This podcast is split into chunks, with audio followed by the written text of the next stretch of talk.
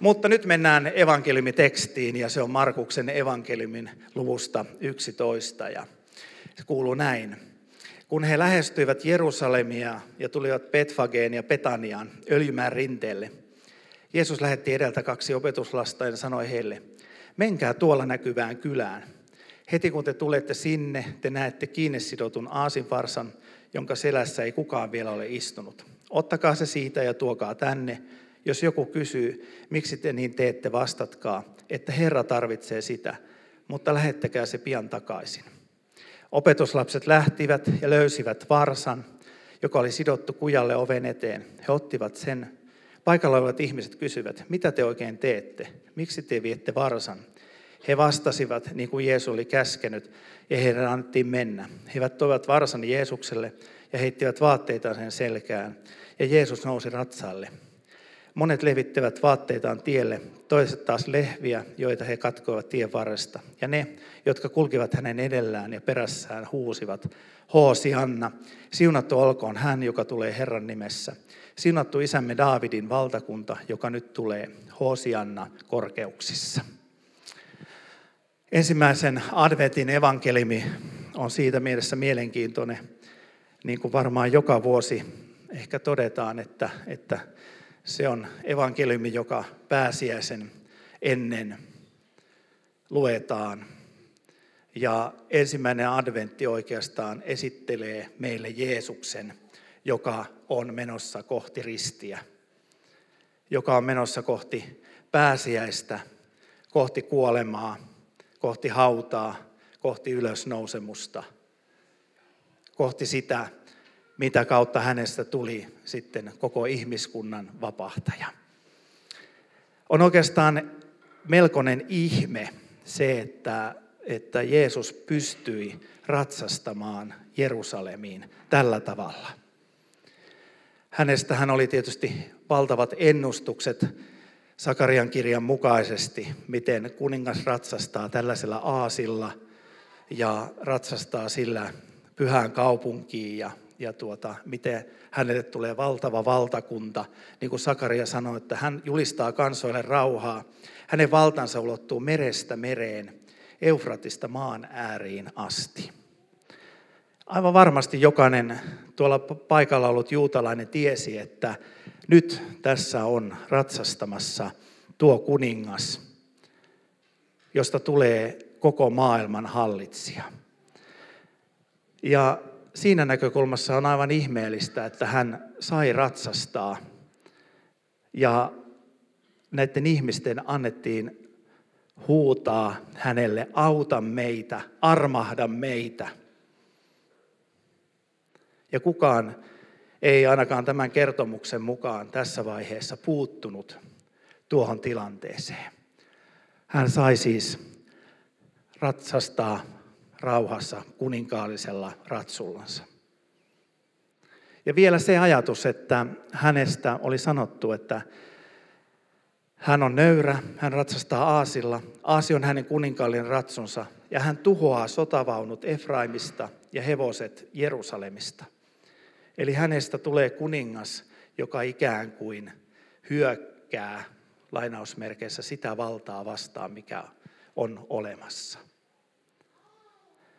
Ja ajattelisin, että jokainen viisas kuningas tuossa vaiheessa olisi jo sitten ottanut hänet pois päiviltä ja, ja tuota, saattanut autoaimille ratsastusmaille.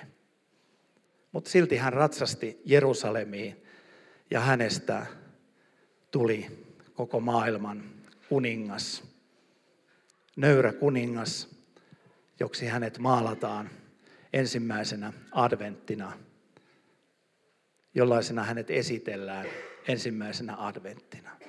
Koko adventtihan esittelee Jeesusta niin pienenä lapsena kuin sitten näin ensimmäisenä adventtina kuninkaana, rauhan kuninkaana, joka ratsastaa omaa kaupunkiinsa, maanpäälliseen valtakuntansa pääkaupunkiin Jerusalemiin.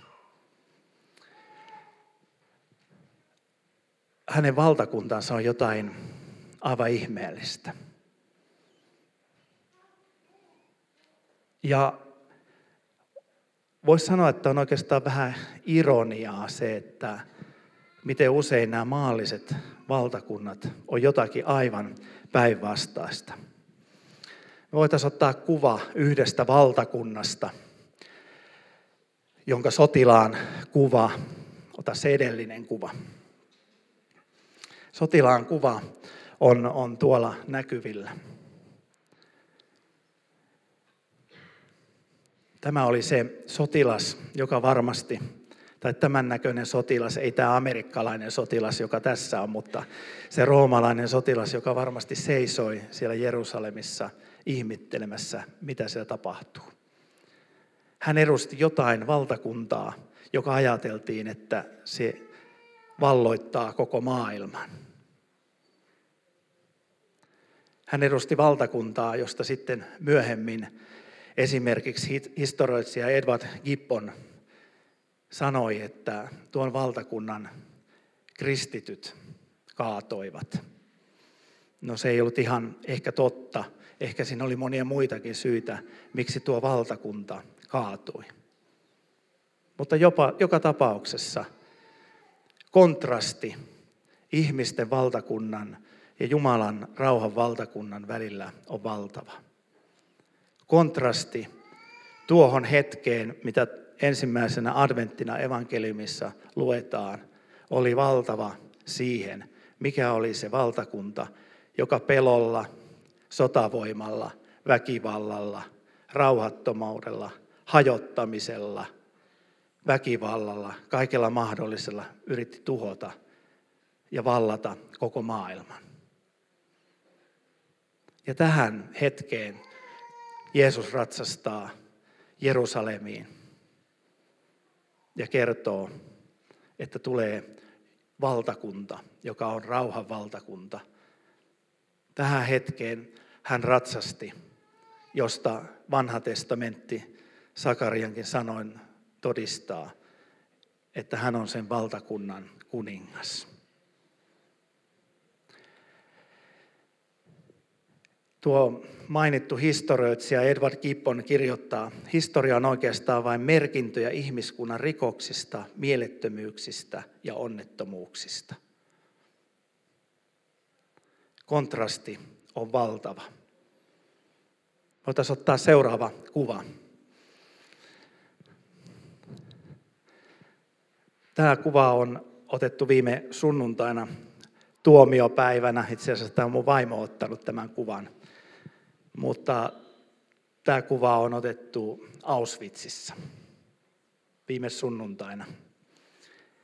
Ja ehkä siinä pysäyttää tuo pienen lapsen laukku, joka on syntynyt vuonna 1939. Valtava kontrasti siihen, mitä Jeesus oli tuomassa – mitä on ihmisen valtakunta, mitä on ihmisen luomus, millaista valtakuntaa ihminen haluaa olla luomassa ja mikä on se valtakunta, jonka Jeesus halusi tuoda ratsastamalla Jerusalemiin. Mikä on se valtakunta, josta hän halusi ensimmäisenä adventtina kertoa meille, millainen se on. Jos tuosta laskette vuoteen 1944, en tiedä vapautuiko tämä henkilö, luultavasti ei koskaan. Tai hän oli hyödytön lapsi. Mitäs hänellä tehtiin? Luultavasti hänen laukkuunsa jäi sen tähden tuonne ja on nyt tällä hetkellä siellä Auschwitzin museossa. Kertomassa meille, mitä me ihmiset pohjimmiltansa olemme, mihin me pohjimmiltamme pystymme. Mutta samalla se on kertomassa meille, vaikka historia on vain merkintöjä ihmiskunnan rikoksista, mielettömyyksistä ja onnettomuuksista, että meillä on valtava mahdollisuus. Meillä on valtava toivo olemassa Jumalan valtakunnassa. Se, mitä Jeesus, minkälaisen valtakunnan hän maalasi meille – niin mä ajattelin, että sitä voisi ehkä avata tämän seuraavan, seuraavan kuvan tai dian muodossa, jossa on yhdeksän palluraa.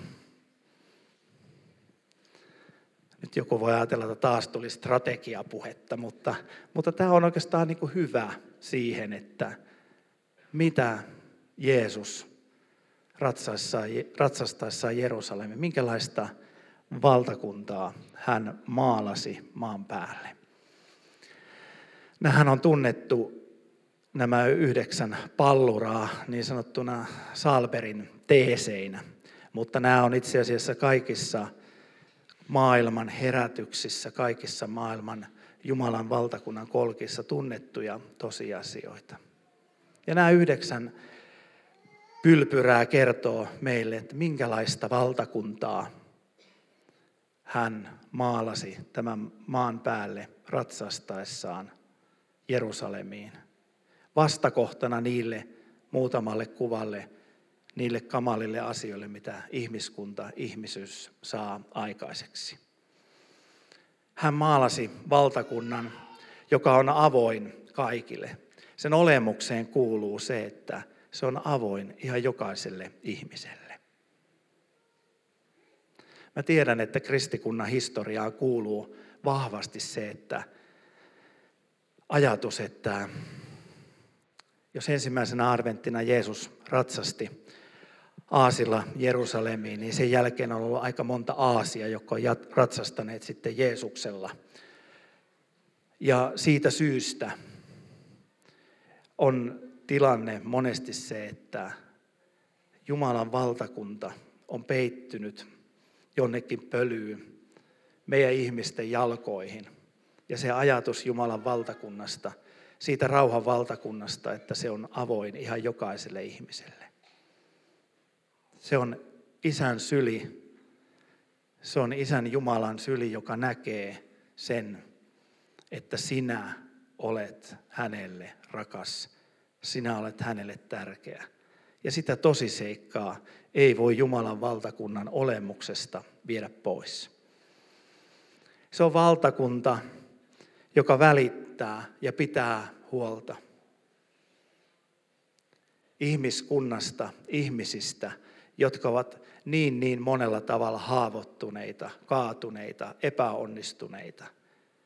Pitää meistä jokaisesta huolta sen tähden, että me kannamme jokainen niin paljon sisimmässämme sellaista, joka aiheuttaa meissä syvää häpeää ja ajatusta siitä, että me emme kelpaa mihinkään. Sen tähden tämä valtakunta, jonka kuningas ratsasti Jerusalemiin, pitää huolta toisesta ihmistä ja haluaa kertoa heille että sen tähden me haluamme pitää sinusta huolta, että sinä olet Jumalalle rakas, sinä olet Jumalalle tärkeä ihminen. Toisin kuin ihmisten valtakunnat, joissa oli valtava määrä ihmisiä, jotka olivat tarpeettomia, joilla ei tehty mitään. Niin kuin tuossa laukkumeressä olen pienen lapsen laukku. Hän oli tarpeeton. Häntä ei tarvittu valtakunnan rakentamiseen. Hänet jouti laittaa pois. Mutta Jumalan valtakunnassa jokainen on tärkeä. Sen tähden Jeesus ratsasti aasilla Jerusalemiin. Jumalan valtakunnan voima on siinä, että kaikesta siitä käsittämättömästä erilaisuudesta voi syntyä jotakin yhteyttä. Mulle joka sunnuntai messu on, on tässä kirkossa osoitus siitä, että miten niin moninaisesta, monenlaisista ajatuksista, miten kaikesta siitä erilaisuudesta, mitä me tänään kannamme tässä kirkossa, voi syntyä jotain sellaista, että me voimme välittää ja rakastaa toisiamme. Ja voimme hyväksyä toisemme ihmisinä. Jeesus ratsasti Jerusalemiin sen tähden, että hän pääsi jossain vaiheessa itse pois ja pystyi sanomaan, että minä lähetän teille puolustajan, joka synnyttää kaikesta siitä erilaisuudesta, mitä te kannatte rakkauden kautta, joka Jumala on valtakunnan, jolla ei ole rajoja ja jonka ytimessä on rauha. Tuon valtakunnan keskiössä, sen sanomassa, ei ole mitään ihmisen ääntä, mitään sellaista, mikä nousee ihmisestä, vaan sen keskiössä tulisi olla ainoastaan se, mikä nousee Jeesuksesta Kristuksesta. Millainen hän on. Tuo valtakunta ei ole palkka-armeija, ei ole valtio, ei ole joukko, joka on pakotettu johonkin, vaan se on joukko, jonka elämäntapa saa muuttua. Muuttua sellaiseksi elämäntavaksi, joka jättää jälkeensä tähän yhteiskuntaan, sille paikalle, mistä meissä kukin elää.